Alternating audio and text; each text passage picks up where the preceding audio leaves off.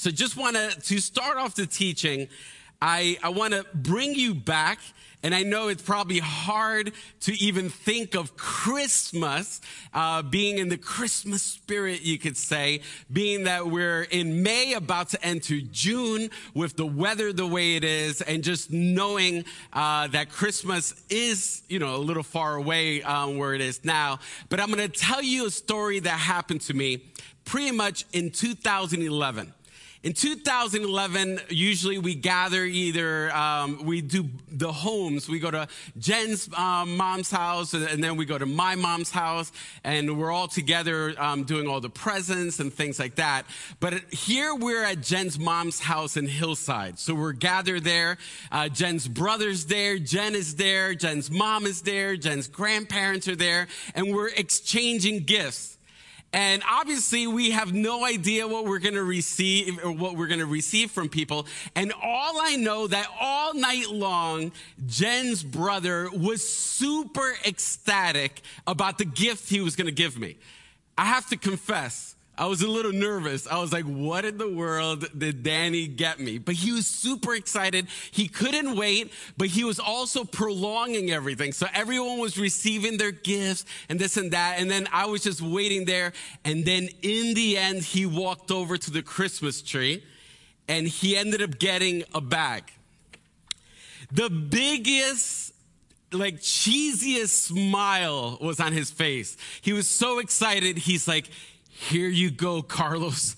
And he like stood back like in amazement that that moment was actually about to take place for me to see the gift that he bought me. And how I said I was nervous but, you know, my brother in law knows me very well. I was probably wondering what could be in the bag. A little baby husky or something. You know what I mean? A little baby husky, a little General Tso chicken with pork fried rice and an egg roll. Like, I'm wondering why is he so excited about the gift he's about to give me? So as I go in and as I pull out each paper, er, all the papers came out at one point. that Uh, it wasn't supposed to happen that way. So as I pull out each of the papers, the excitement kept building up, and then I look, feel down and I feel like it's something to wear. And all of a sudden, I pull it out. All of a sudden, I pull out a New Jersey Devils jersey, an official New Jersey Devils jersey. The first thing that came to my mind is like, how's a pastor going to be promoting and celebrating the devils? But, um, but he literally was so excited, excited. He was running around the house, running around the house. He's like, you got your jersey, you got a jersey. And in my mind, I just kept saying to myself, I was like, Carlos, um, I know you probably have the look of shock in your face that you have a New Jersey Devils jersey. Um, wipe that look of shock out of your face and make sure you, you thank him for the gift that he gave you. Of course, I was very grateful for the gift that he gave me. As you can tell, and if you know me very well, I love sports so much. But I'm not a follower of sports. There's a, there's a big difference when it comes to that. And I'll let you know. Let me put this away. And believe it or not, I have used this. I've gone see, uh, to see the New Jersey Devils with this jersey on. I'll just put it here on top of the bag.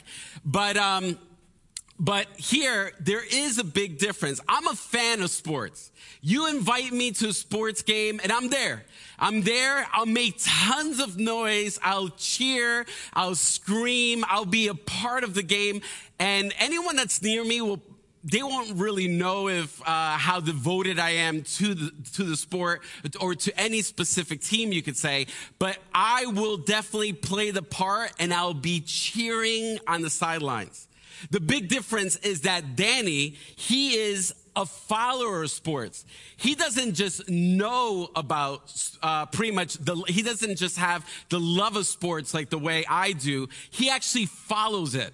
So he'll be able to let you know every single player in the New Jersey Devils, how much money they're making, how long they've been there, where they were traded from, what colleges they went to.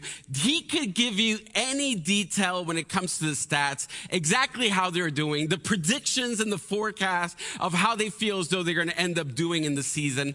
He is a die-hard follower. I'm just a fan of sports. He's a diehard follower of sports, not only of the Devils, but of so many other um, teams as well.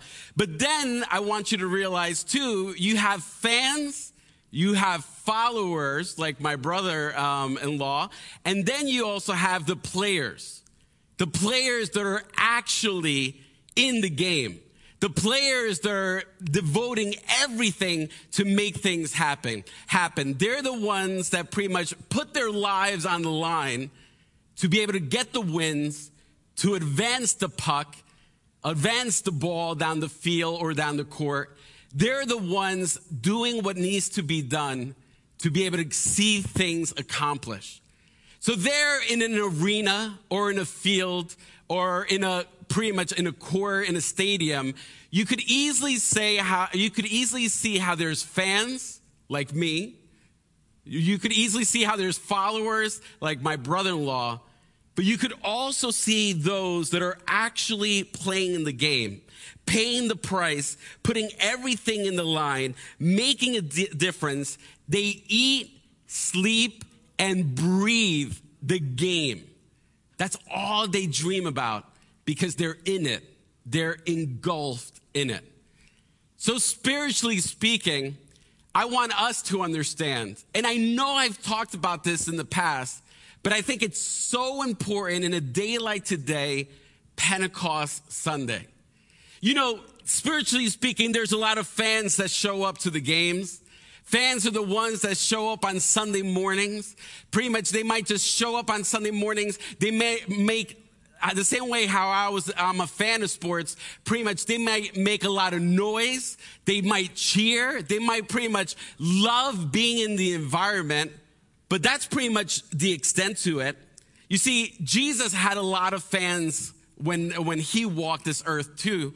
People that would just tag along, gather along, just try to go on the journey, cheer from a distance, but that's pretty much the extent of what the fans do. You know, they might show up on Sunday mornings, they might show up to specific events, but that's the extent of what fans do. Are you a fan? Is that all you do when it comes to your relationship with God? Or are you a follower? Now, a follower, it's the next level type of thing. You see, a follower, they just don't show up. They know more. They know the Bible. You know, they know, th- they could quote you a couple verses. They know the lingo. They know that God bless you. They know all the different things when it comes to different church life. Um, they also, they also know how to represent. They know how to represent God in a sense. Maybe they're not representing God the way they're supposed to, but they know how to represent God. They know how to pretend to be in the game. They might even volunteer. Okay? They might even volunteer. They might volunteer, but let me tell you something. Those that are followers, they volunteer only when it's convenient to them. Only when it's convenient. Only when it's not something that's going to interrupt their schedule. Followers, they're, they're more concerned in getting things done the way they want to get done. And when it comes to what God has for them, they fit it in their schedule.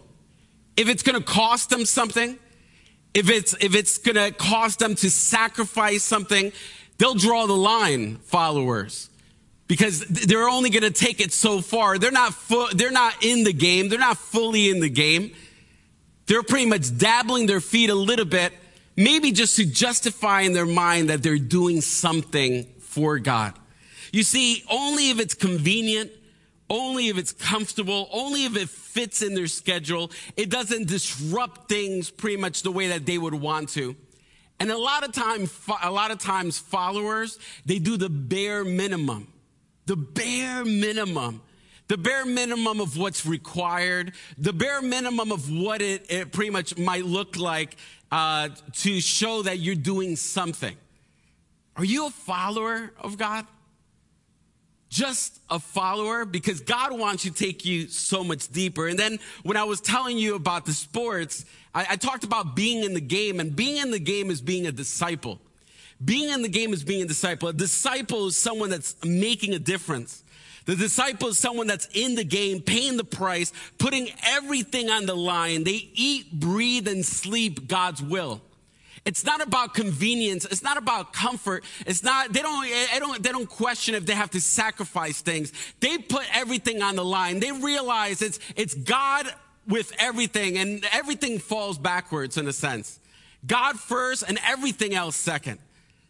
And when it comes to someone a disciple, they're willing to follow God no matter where he might lead them. But you know what it is? It's not easy to be a disciple. It's not easy to draw the line and just follow God wholeheartedly no matter where he might take you. It might not, it, it might, for us, just even the thought of having things disrupted in our schedule or things out of our control in a sense when it comes to not knowing where God's going to lead us next might be something too hard for us to do. But that requires trust. That requires you to trust Him with all your heart, knowing that God knows best and He's leading you. You see, God doesn't want you to just to be a fan of His. There were a lot of fans in biblical times of Jesus. God doesn't want you to just be a follower of His. You know, you, you might own a Bible, might own a lot of Bibles. You might be, go to church every Sunday, but yet you're not a disciple. God wants you to be a disciple. He wants you to be all in in the game. Are you a disciple of his? And that's a question you need to ask yourself. You see, Jesus said in John chapter 4, verse 34, and I think this is such a powerful verse. The disciples were talking to him, and he, he said to the disciples, My food, said Jesus, is to do the will of him who sent me and to finish his work. He said clearly, My food is to do the will, do the will who sent him, and to um, finish the work that he's given. Now, when you think about that, that was Jesus' food. That was his nourishment. That was his sustenance. He wanted to do the will of God and accomplish the work that he's um, was given to do. Now, when you think about it, are you in that same place? Because obviously he said that to the disciples for the disciples to realize, hey, there's something deeper. There's something greater that you need to live your life doing. Now, I wonder if you're in the game like that, the way Jesus is, that you could say that your food, because I know for a fact when we get up in the morning, we think about food. You think of breakfast, you think of that pancake, that uh, bacon, you know, you think of lunch, you think of dinner. I know I do, so I'm assuming everyone else does too. So when you think about food, we think of the physical food, but here Jesus is talking about spiritual food. Every single day that he lives, he wants to accomplish the will of the one that sent him. Do we see life that way? Because that is someone, of course, that's eating, sleeping, and breathing the will of God, wanting to do what God wants him to do. You see, today we're continuing our series called Miracles Living by Faith and Not by Sight. And today's title is The Miracle of Pentecost. And of course, Pentecost is where there were 120 people gathered in the upper room, and God's presence came in power and flooded the room. Pretty much is the birthday of the church, you could say, when the church was launched and God's presence came down in power. I know more than ever before, we need God's presence to flood our world, God's presence to flood our streets, God, God's presence to flood our country, to bring healing. Not only physical healing with everything that's happening, but spiritual healing, emotional healing. There's so much pain that so many people are experiencing at this moment. So much anger, so much hurt throughout this world, throughout our country. And God's presence needs to flood the streets. But I want to ask you something. I mentioned how in Pentecost there were 120 gathered in the upper room. Were they fans? Were they followers? No. The 120 that were gathered were the disciples. All the fans and followers, they fell off pretty much afterwards. But here you have 120 disciples wanting to do God's will, wanting to be obedient to what God wanted um, them to do. And when you think of how many people did Jesus talk to, how many thousands of people he must have encountered throughout his ministry, but yet there were just 120 that decided that they want to do God's will and put God first over everything. I don't know about you, but I want to be one of that 120 group, you could say. Here, it's like there's so many fans, so many followers. I want to be part of that small group that it's not going to chase after the world, that's not going to chase after so many other things, but only chase after God. And I believe deep down inside, you want to be in that group as well. Because you wouldn't be watching this service if you wouldn't want to. You're watching this service because you, at some point in your life, God touched your life. God impacted your life. But there's something so many times that we hold back from giving God everything that He deserves. You see, everyone in the upper room were disciples. The fans and followers already fell off the radar. Jesus spoke about this big day of Pentecost ahead of time, too. I'm going to read to you from John chapter 14, starting at verse 16. And here he's talking to his disciples of what's to come. Okay? He says this, and I will ask the Father, and he will give you another advocate to help you and be with you forever. I love that. Forever. So the advocate, the Holy Spirit will be with you forever. From this physical life and into all eternity, God's presence will be with us, the Spirit of truth. The world cannot accept him, pretty much saying, you know, the fans and those that are even followers really can't accept them because it neither sees them nor, nor, uh, nor knows him. But you know him for he lives with you and will be in you. So there he pretty much just says, there's someone coming. And that's from Acts. He's referring to what's going to happen in Acts chapter 2 of God's presence coming down in Pentecost. But I want to highlight something there before he told the disciples that the advocate was coming, that God's presence was going to come. He said something else to them. So we're going to go up a little bit from, and we're going to read it all together, starting at verse 12. It says this. Verily I tell you, whoever believes in me will do the works I have been doing. Okay, I'm just gonna even pause there. I'm gonna, I'm gonna, drink a little bit of water and give you a second to even think about that statement that Jesus said. Jesus said, Whoever believes in me, now, obviously, believes there, it's not just having thoughts or you believe in him from a shallow standpoint. It's fully entrust and committed to who he is. Will do the works I have been doing. So the ministry that Jesus was doing, here Jesus says, Hey, you'll be able to do that same type of ministry as well. Then he says, and they will do even greater things than these because I'm going to the Father and I will do whatever you ask in my name so that the Father may be glorified in the Son. You may ask me for anything in my name and I will do it. Obviously, anything in my name means something according to his will. And then it says, if you love me, keep my commands.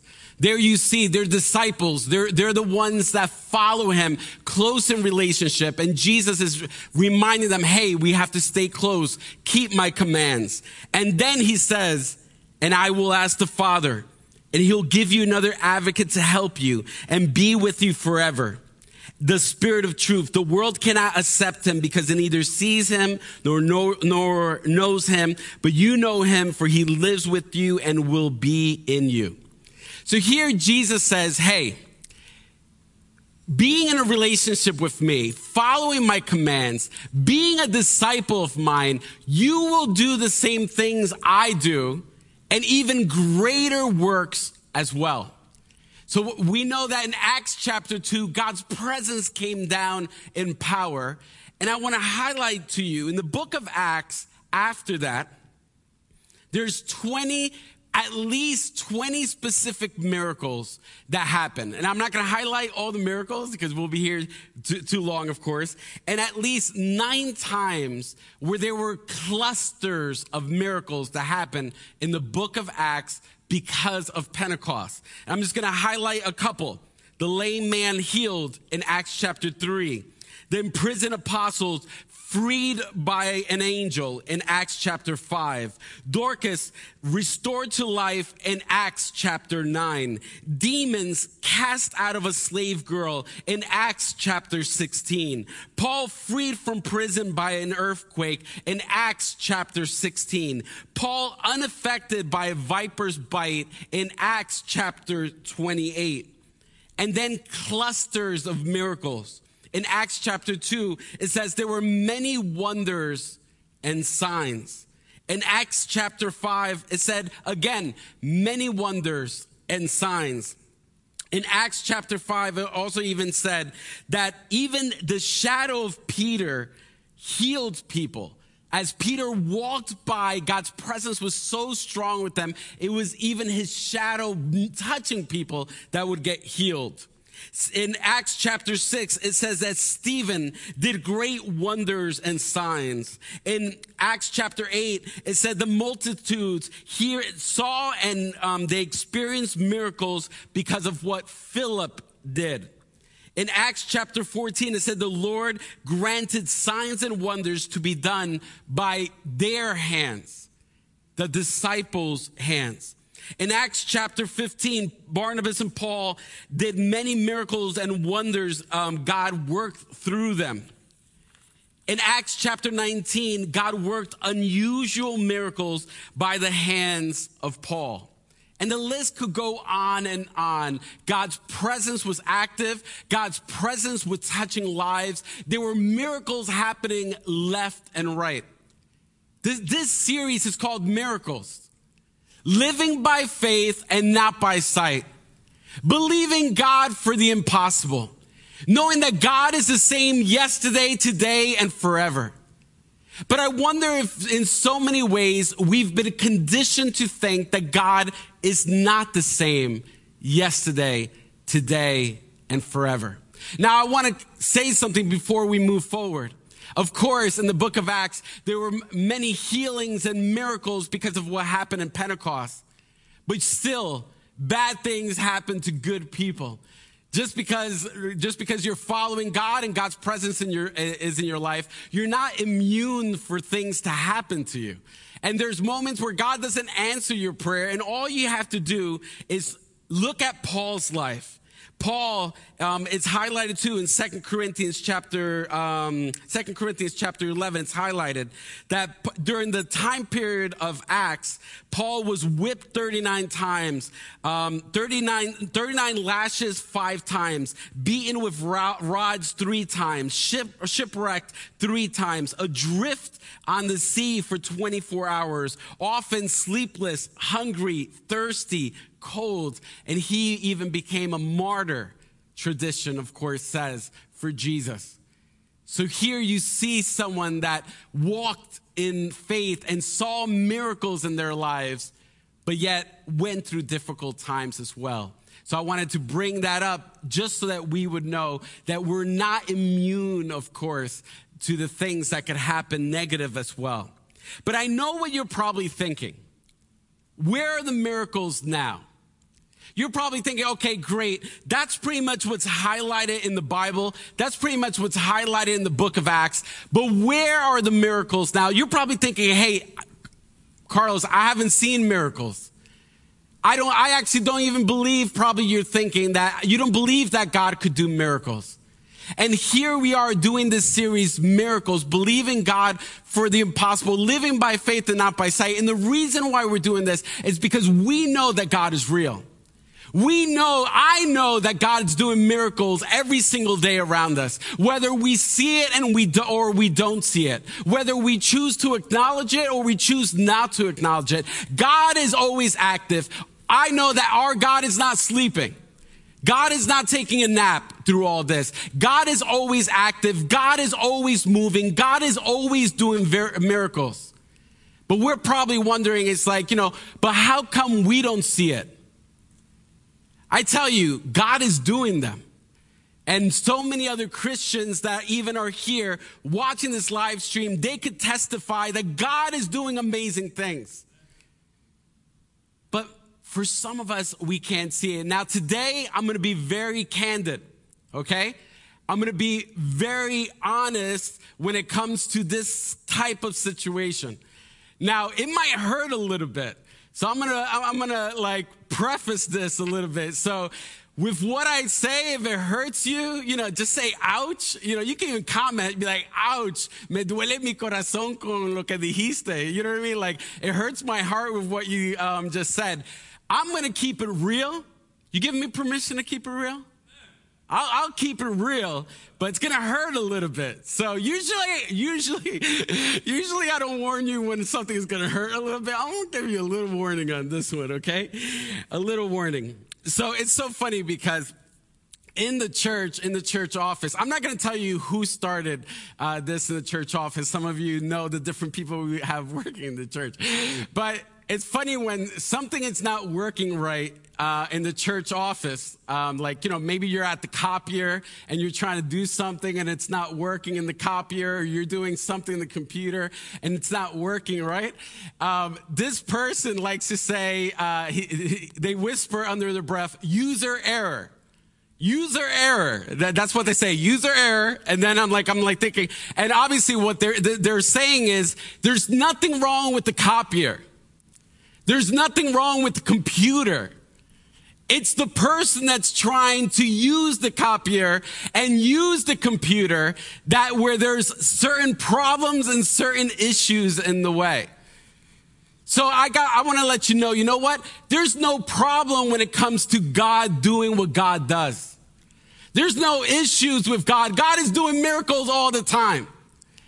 When it comes to us not being able to experience what God wants to do in our lives to the level and power and the authority of God's presence, to bring God's presence through the streets of this um, pretty much world and bring healing and miracles and to impact lives because we know that there's so much anger, so much stuff happening in this world right now. But the only answer is Jesus. We need to come to God, come to God in prayer. We need to stand in the gap because God is the only one that could transform someone's heart. And we need God to use us to impact other people's lives. So how I told you before, there's nothing wrong from God's end. What if what's wrong is from our end? What if it's user error? We're trying to allow God to use us and pretty much be a part of our lives, but we've created an issue. We've created a problem in this. And I'm going to highlight something. You see, some of us have settled to simply be a fan or follower. God's presence in Pentecost didn't come down upon fans and followers. It came upon disciples that pretty much laid down their entire life to advance God's kingdom in this world. If you're a fan and follower of pretty much of Jesus, pretty much you're limiting yourself on what God could do in your life. You're limiting yourself. You're making a decision that you don't want to lay down everything and be in the game. So how's God going to trust you with his presence at that level? We always talk about us trusting God. How about how does God trust us? It's not just about us trusting God. Does God trust you? And I want to tell you something. The problem is that we want to experience Pentecost according to our terms the Pentecost experience pretty much. And when I talk about Pentecost experience, I'm not just talking about God's presence coming upon your life. I'm talking about living in that power, in that authority that the disciples lived them, lived in in the book of Acts. But what it is, is that we want that, but we want it in our terms. We want it for it to fit in our schedule. As long as it's convenient and comfortable. As long as it doesn't disrupt things, we want it. As long as it doesn't sacrifice, it doesn't take my whole life to be laid down to follow God, I'm willing to do that. And I tell you something too, it's like a lot of us, we turn to God wanting his presence and power. Maybe for, for some of us, the goosebumps we might feel when it comes to God's presence. Or just you feel good when you're around God's presence. God's presence came down for a purpose and a reason and a mission. It was for all of us to be, become his witnesses and be able to advance his kingdom. It wasn't to make us feel good. It wasn't to feed our, what we want according to our terms. It's amazing how we turn to God so many times because we want God to do things according to our terms. I don't know, the last time I checked, we're not God. That's God. God is God. And we do things according to his terms, not our terms. So I think we need to put away the little spiritual contract that we sit down at the table with, with God and pretty much say, Hey, God, I'm willing to follow you according to this.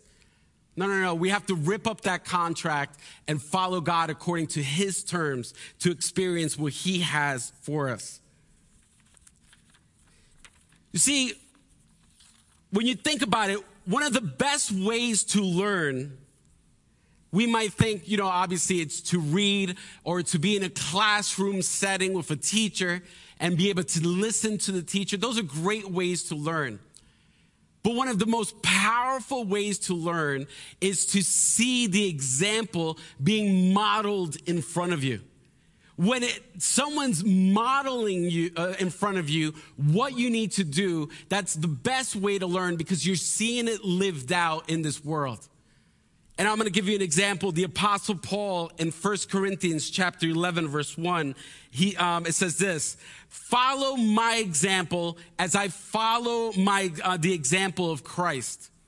So here he says, follow my example as I follow the example of Christ. The apostle Paul says, you know what? I know you're trying to figure out how to follow Jesus. Follow my example. Follow my lead. Look at my life. As I follow God, that will be your example. Also, like in the New Living Translation, it says this. It says, imitate, imitate me, Paul is saying, as I imitate God. So it's like the best way we could learn, one of the best ways is when it's modeled in front of us. And we know that Jesus, of course, he lived out everything he preached. He modeled it for us to be able to see. We know Jesus loved illustrations. He loved stories and everything he said, everything he did, the timing of everything has a reason and a purpose behind it. I really believe as much as we might dive into the scriptures, we might like, we're only when we get to heaven are we ever going to even scratch the surface of how deep the scriptures and the meaning of everything is. But I believe Jesus with his own life was modeling the stages that we need to go through to really experience and to walk in the power and the authority that he wants us to live in as disciples. See, Jesus died, he was resurrected, he ascended to the throne, and then Pentecost happened 10 days later. And we're going to go through each one one by one. But I believe even these those four things Jesus died, he resurrected, ascended to the throne and Pentecost, I don't believe that even those stages that we normally just celebrate when it comes to moments of Jesus' life, of things that happen in the Bible, I think there's even a deeper meaning that he was showing us a path of how we need to follow him. We need to follow his example. We need to imitate him in the way that he goes on his journey so that we could walk in victory and in the power that He wants us to. So we're going to dive in a little deeper. So, first, the first scene I want to highlight, pretty much the first phase, is Jesus dying on the cross. And of course, that's Good Friday. And the first point I want us to um, write down, you're going to see it on the screen, is this. It says this We are called to die on the cross. We know on Good Friday, Jesus died on the cross. But we're called to die on the cross as well. Of course, I'm not telling you about a physical cross. I don't want you to run, a, run to Home Depot and buy some wood and some nails. Okay? Don't go to Home Depot, Lowe's, you know, it's too congested right there right now. So I'm not talking about physical cross, but you'll see what I mean. In Matthew chapter 16, verse 24, it says this. Then Jesus said to his disciples, whoever wants to be my disciple, do you want to be his disciple? Do you want to be his disciple? It says, whoever wants to be my disciple must deny themselves. It's not about what you want to do anymore. It's about what God wants to do. Okay? Put your schedule to the side. Put your agenda to the side. Put your dreams to the side. Put your careers to the side. Put your priorities to the side. Put everything that you put before God to the side. And then he says, and take up their cross and follow me. Right there, Jesus said, Hey, I'm going to go down this path to die. I'm asking you to go down this path to die as well. Have you died for Jesus? We are called to die on the cross. And when I say die on the cross, it's to die to ourselves. Jesus' life, he's showing us the stages that he wants to think about this. He was walking with his disciples up to this point, and his own life is pretty much setting up stages and the phases that he wants us to follow through with. His own life and his own experiences that Jesus went through was a massive illustration for us to learn from as well. And all along, he was dropping the key verses and statements for us to understand. You see, Paul understood it.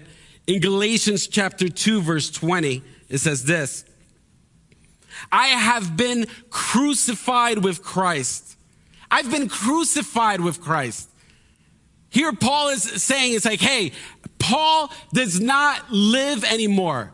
I could almost imagine Paul saying, it's like, I did a funeral for Paul. Paul doesn't live anymore. I've been crucified with Christ. And then it says, I no longer live. So from Paul's perspective, whatever Paul wanted to do, he, it's no longer an importance anymore. He's not a fan. He's not a follower, just knows about Jesus. No, no, no. He's in the game. He's laying everything down. He's pushing, carrying the ball down the field. He's willing to pay the ultimate sacrifice. He's breathing, eating, and living what it means to do God's, uh, God's will. His food is to accomplish what God has called him to do. What's your food? What are you eating spiritually? Because for so many of us, what we're eating spiritually is what, what, what, we want, what satisfies us, what pretty much clears our conscience to make us feel like we're doing something for God, when in reality, we're missing the boat. You could put ouch there if you want at this moment, because for some of us, it might be ouch. You know, we're just missing the target. And we're not aligned to what God wants us to do and accomplish in our lives. And I don't know about you, but I know life, I mean, we don't have to go too far. We could easily see that life is short. Some of us, we've lost loved ones during this time period as well. Life is extremely short to play games. Life is extremely short to be chasing after things that leave us empty. Life is extremely short to have a fake, superficial, artificial Christianity. You wonder where the miracles are? God is not going to pour his presence upon people that want to have an artificial, superficial walk with him. God's power and presence and authority goes to those that are willing to lay everything down. And you know what? That's a choice. What's amazing with this, it doesn't matter your past. It doesn't matter what you've done. You could start today to make that decision today. Some of us, we've known God all of our lives, but yet now we're living an artificial, superficial life with Him. Or some of us, we've lived a sinful life all of our life, but you might be hearing this message and you're like, you know what? I'm tired of that life. You're invited to die to yourself and to follow Jesus as well. But the choice is yours. Paul says, I've been crucified with Christ. I no longer live, but Christ lives in me. The life I now live in the body, I live by faith in the Son of God who loved me and gave himself for me. So the first point, if you want to take notes, you can write it down on your paper, is we're called to die on the cross. That call is for each and every one of us. Number two, the second scene and phase of Jesus' life, how he's modeling for us as well what it means to be on this journey. He rose from the dead. He resurrected three days later after he died on the cross. He rose from the dead. The second point is this. We are called to a new resurrected life. We're called to a new resurrected life.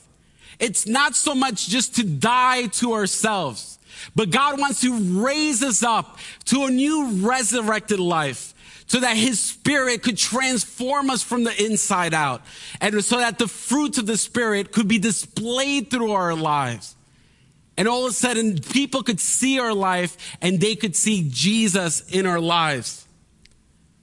In Romans 6, verse 4, it says this we were therefore buried with him through baptism into death, in order that just as Christ was raised from the dead through the glory of the Father, we too may live a new life.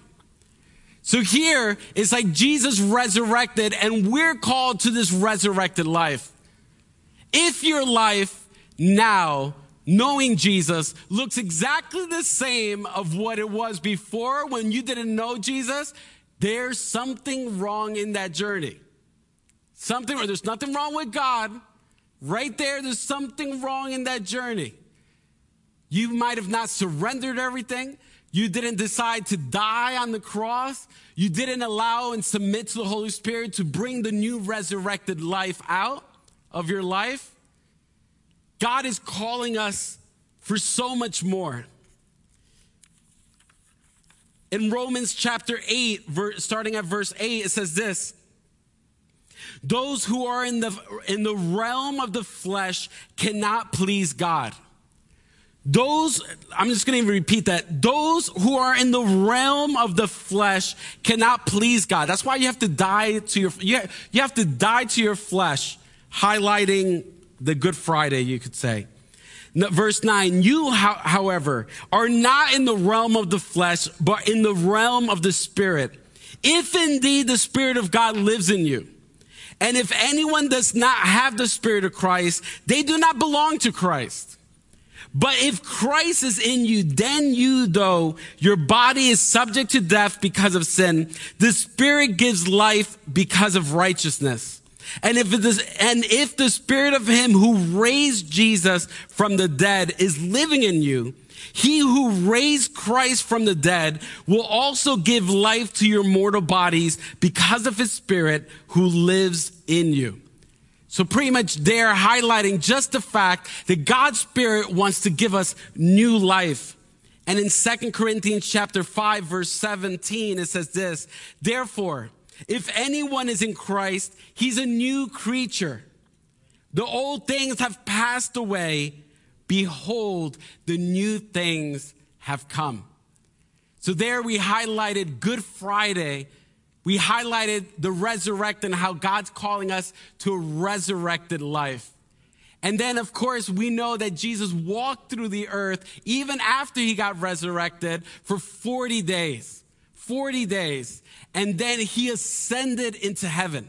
He ascended into heaven, and as the next phase, he ascended to the heaven and sat on the right hand of Father God. He sat in the throne, in the right hand of God. And that's where we pick up the number third, the third phase that we need to learn from is this. We're called to walk in his authority. God calls us to walk in his authority. Some of us, we, we did phase one. We've died to ourselves. We, we could say we've, we've been crucified with Christ. Some of us, we reached phase two, where all of a sudden we, we saw the newness, the newness that God did in our life, the resurrection that He did within us. That all of a sudden we lived the new life. But most of us stop right there. Most of us don't realize that Jesus ascended and is sitting on the right hand of the Father, sitting on the throne. And we don't understand what it is to walk and live in his authority. Some of us have paused there our Christianity, our Christianity. We feel as though there's no more to go. But we're missing out on what God wants to do in our lives. In Matthew chapter 28, verse 18 to 20, it says this. Right before he ascended, um, Jesus came to them and said, All authority in heaven and earth has been given to me. So right there, he's saying, He's like, Look, I have all authority. And then he says, therefore go.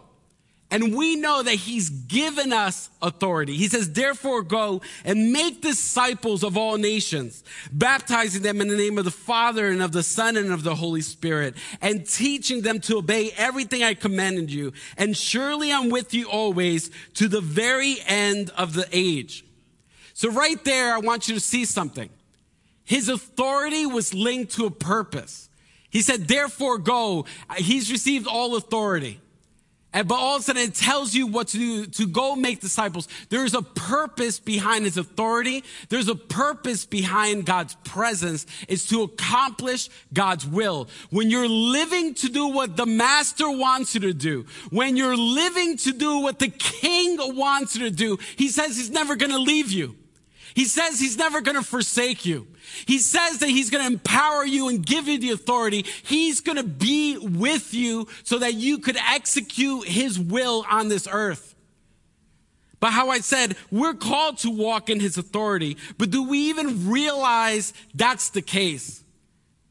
Eh, or, or, do we forget what God has said? In Ephesians chapter 2, verse 6, and I talked about this a little bit when I taught last time, it says this and God raised us up with Christ. You could say ascended us with Christ and seated us with him in the heavenly realms in Christ Jesus. So think about that. Spiritually speaking, the place that we have is sitting with Jesus on his throne. If you forget everything else that I said today, just chew on that for a while that spiritually speaking, where you are spiritually, if you're surrendered to Christ and living for Him and understanding your identity and walking in the authority and anointing and power of God's presence, you're sitting on the throne with Jesus on the right hand of Father God. But you know what happens if you don't realize your, uh, your pretty much identity. We know Jesus is the King of Kings. We're kings. We're queens. God is the king, but we're kings as well. We're sitting on the throne with him.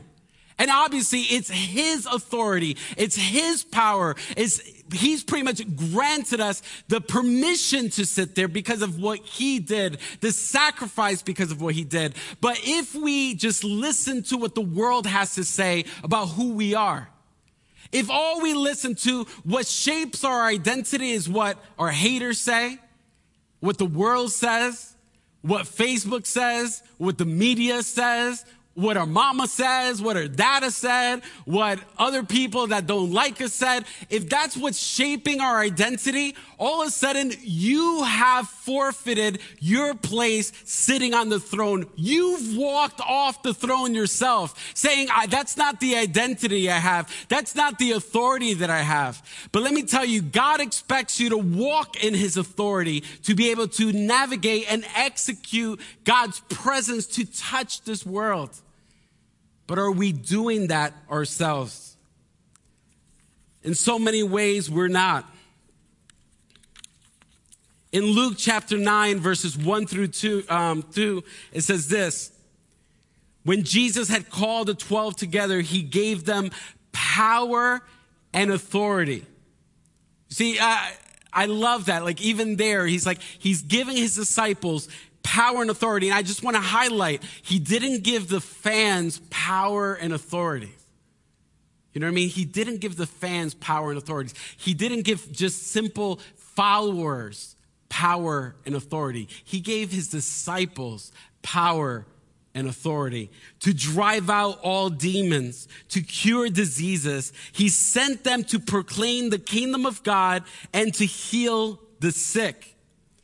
Now, I want to let you know this too. I, I mentioned this last time I taught.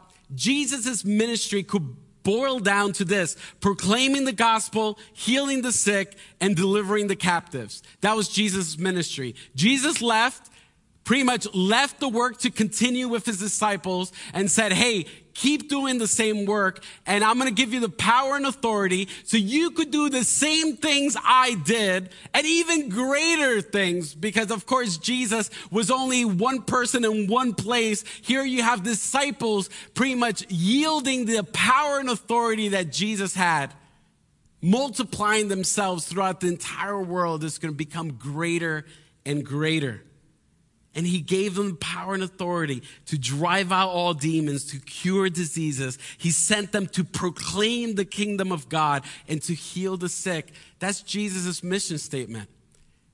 And that's our mission statement too. We are called to do the same thing in our lives. But his power and authority is when we're walking in his will to do it. Where are the miracles? God is doing a lot of miracles still. It's just that sometimes we're not allowing Him to do it in and through us. But He wants to. But maybe today is the first time you realize it's like, you know what? I've settled. I've settled for less. I've settled for less. So the fourth phase, okay? So we, we talked about dying on the cross. We talked about pretty much how we have to die as well. We talked about how he resurrected and how we have to be raised to new life. We talked about Jesus, how he ascended and how we also have to live where he is spiritually speaking on the, sitting on the throne on the right side of the Father, using his authority and pretty much the power that he's given us. And then of course, next is Pentecost. So after Jesus ascended, 10 days later is when God's presence came down in power. So the fourth thing is this we're called to receive his power for his purpose. And I mentioned that before. We, we're called to receive his power for his purpose. There's a reason for his power to be in our lives. In Acts chapter 1, verse 8, it says, But you will receive power. And this was before he ascended into heaven. He said this, But you will receive power when the Holy Spirit comes on you. You will be my witnesses in Jerusalem, in all of Judea, uh, in Samaria, and to the ends of the earth. The power was to accomplish his purpose. So I want to ask you, where are you in those phases? Because here in the last phase, how I said, we're called to receive his power for his purpose. God wants to pour his presence upon your life in ways beyond your wildest dreams. You can't even imagine. You can't even imagine the things that God would have planned for you. One of the things that in my mind sometimes I always think about is like the last thing I want is to get to heaven and see Jesus and, and, and him look at me and say, you know what? You, you missed out. You held back. You didn't go all in. Like, you know what I mean? Like, in my mind, it's like, and you know what's crazy is that we know that the enemy lies to us. And the enemy, like, he's not gonna come straight out to your face and say, deny Jesus. You know, he's not gonna do stuff like that. But if he gets you to believe one lie and puts that down as a brick in your mind, all of a sudden he gets you to believe another lie, right? Then he puts another brick next to that brick. And little by little, he starts stacking the bricks of lies in your life. And all of a sudden, you're surrounded by the lies of the enemy. Day in and day out, when you wake up, go to work, go to school, live your life, you get so used to those bricks, you think those bricks is reality. You might read the Bible.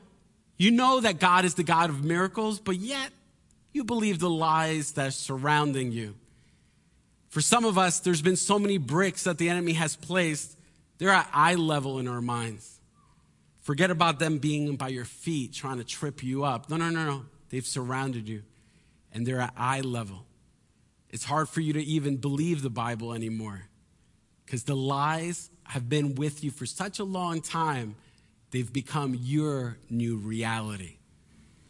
And God has to come and let me tell you something. This is something you both do. God wants to come to tear down that stronghold in your life. But all this time, you've been holding a sledgehammer in your hands. That's what's crazy, is that we have the authority, you know, to be able to walk in victory. So it's almost like you have the sledgehammer in your hand, but yet you still allow yourself to be trapped because your mind pretty much has you trapped. So many times you might see a huge animal, let's say a, uh, an elephant, tied down with a little rope with a peg on the ground. With a peg on the ground. And all of a sudden you might think it's like, yo, that elephant, that elephant weighs like, you know what I mean? Like how much? I don't even know. go Google it. Not now, not during the teaching. Google it later. All right. How much does that elephant weigh? That elephant, all he has to do is like pretty much fall to his side and break that rope, break that chain, break that, all that. But yet that elephant feels as though he can't go nowhere. Right now, there's so many of you that are watching right now. You feel as though you can't go anywhere. You feel as though you're trapped, you're confined. And I'm not talking about physically. Some of you be like, look, I'm in quarantine. I am trapped and confined. I'm not talking about physically. I'm talking about spiritually. Spiritually, you're trapped and confined by your addictions, by pretty much the demonic influences that are tearing you apart, tormenting you pretty much your addictions, the, the bitterness, your anger, your hurts, everything that you might be going through in your life, a lot of times we allow ourselves to be trapped. But God wants to set us free. So I want to ask you, where are you in that? And how I told you, what if Jesus, being the amazing storyteller, illustration person, what if even his own life in those phases is the example that he's calling each of us to go deeper with him so we could experience Pentecost? Because, yes, today's Pentecost Sunday, but I don't want to just celebrate something that happened back then. I want to celebrate what God is doing today with his presence and power in my life and in your life. So, are you willing to die on the cross? Are you willing to lay it all down? Are you willing to be resurrected to a new life? Or is the old life still pulling you down and you rather do what the world is like calling you to do? Are you willing to live in the identity and the authority and the power of being seated in the right hand of God with, G- with Jesus and understanding the authority that He's given you? And I understand for some of us, this might be something new for us to wrestle with. I encourage you to dive deeper in the scripture. Ask God to reveal to you more things. And then also, when you think about it, lastly, as you walk in the authority and in God's presence, God pours his presence upon our life with power because it's according to his purpose in Pentecost. So, where are you in that stage? Something we mentioned I, I forgot to mention before the teaching or before service started, but something we posted is that we, we are going to do communion now. So even if you don't have the elements at this moment, believe me, I'd rather you just stay here at this moment with us than running to the kitchen and missing the moment. Here, the main thing with communion, and we're going to take it, and if you have your elements, we'll, we'll take this. So many times when we take communion, we, we just see it as doing it in remembrance of what Jesus did. Like, just do this like remembering that Jesus paid the price, as if there's no responsibility from our end on what we have to do, or the price that we have to pay, or the journey we have to go on. as if we don't have to go and carry our own cross and deny ourselves, as if we're not expected to be resurrected to new life, as if we're not expected to walk in the authority the kingly authority that Jesus has given us, as if we're not expected to receive God's power and presence for his purpose. We just a lot of times take communion just to remember, but that's not the case. I mean, even highlighting in 1 Corinthians chapter 11, verses 20, uh, starting at verse 23, but we're going to read that in a second. There, it's highlighting how Jesus had the Last Supper. But I want to highlight to you verse 28 in 1 Corinthians chapter 11. It says, Everyone ought to examine themselves before they eat the bread and drink from the cup. And the reason why I'm highlighting that verse is because that verse clearly shows you right there that taking communion is not just doing it in remembrance of Jesus and disconnecting yourself as if you don't have no responsibility in, in what God expects you to do in your journey with Him. Right there it says, no, no, no, no. Before you take the blood and the bread, eh, um, symbolic of the blood and bread, uh, the body, it says everyone ought to examine themselves before they eat the bread and drink from the cup. It says you have to examine yourself. You have to know how you're living. Because you know what? This isn't about just remembering what he did. No, no, no, no. Every time you take the bread and every time you take the cup and you remember what he did, it's a reminder that you're on this journey too. Every time you take that cup, you remember what he did because you're supposed to follow in his steps. You're supposed to go on that journey as well. So you know what? You got to examine yourself because you just don't take it to remember. You have to examine yourself because if all of a sudden you're letting your flesh reign, if all of a sudden Jesus is not king, if all of a sudden you're not allowing the new resurrected life to occur, if all of a sudden you're forfeit, forfeiting your identity and, and authority and power that God's given you, if all of a sudden you're treating carelessly God's presence, and the Bible talks about not grieving the Holy Spirit, and we wonder where God's presence is. We wonder where God's power is in our life. We just keep grieving the Holy Spirit because we haven't died to ourselves. We haven't resurrected to a new life. We're not living in his authority and power, and we're not doing things according to his purpose. God wants to do amazing things in our lives. And today's Pentecost Sunday is, you know what? Like, even going into this Sunday, I was thinking it's like, like, I wanted to keep it as real as I could today. You know, I, I, didn't want to do a little teaching, you know, just just to tickle your ears and make you feel good. No, no, no, no. This isn't about this. You got the wrong church. Well, you got the wrong church. This church is not about just saying whatever you might enjoy listening to. This church is just to speak the truth and tell you what you need to listen to. You know what I mean? I want to lead you to where you need to go, not where you want to go. So many of us, we want to go certain places. I don't want to take you where you want to go. I want to take you where you need to go. And this is where we need to go. So this Pentecost Sunday, as we take this communion, this communion, it's not just remembering what Jesus did. It's for you to remember where you're at today. Because for you to examine your life. So I'm going to read this passage, but even before, I just want to even take a moment for everyone watching to bow their heads.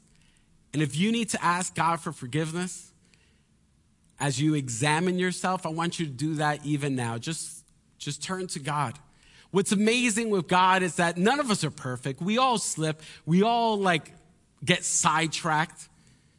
But what's amazing with God, if we genuinely come to Him and surrender to Him and like give Him our hearts, He's there to heal us. He's there to lift us up wherever we might find ourselves. So even now, I want to give you that moment to ask God for forgiveness.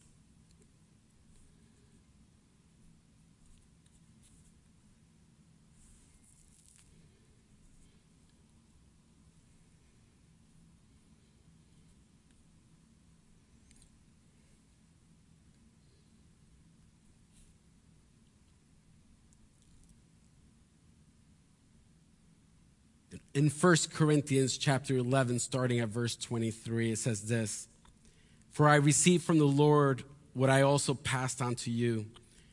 The Lord Jesus, on the, on the night that he was betrayed, he took bread. And when he had given thanks, he broke it and said, This is my body, which is for you. Do this in remembrance of me. Take the body.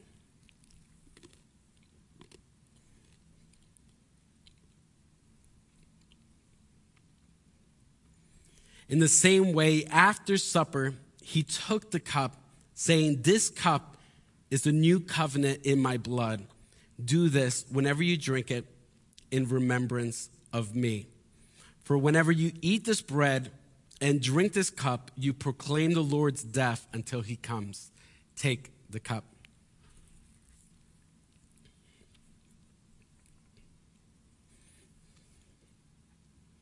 Father God, I thank you so much for everyone that's watching even now. I thank you because you're God. In the midst of what everything that's happening in this world, pretty much it appears like it's chaos what's happening overall, um, pretty much with the pandemic and pretty much all the anger, the hate, the injustice, and everything that's happening throughout the world when you hear of earthquake, um, the wars, and one thing after another. There's so much happening around the world, but you are God. You're sitting on the throne. And more than ever before, we need you, God. Our country needs you, God. Our lives need you. Our hearts need you.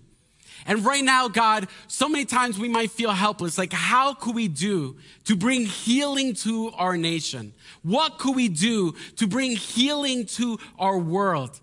God, let it start with us, God. God, let it start within our own little worlds, God. But God, you're the only one that could transform a heart. You're the only one that could heal a heart, God. You're the only one that could convict hearts, God. So God, right now, this moment, we just surrender our lives to you.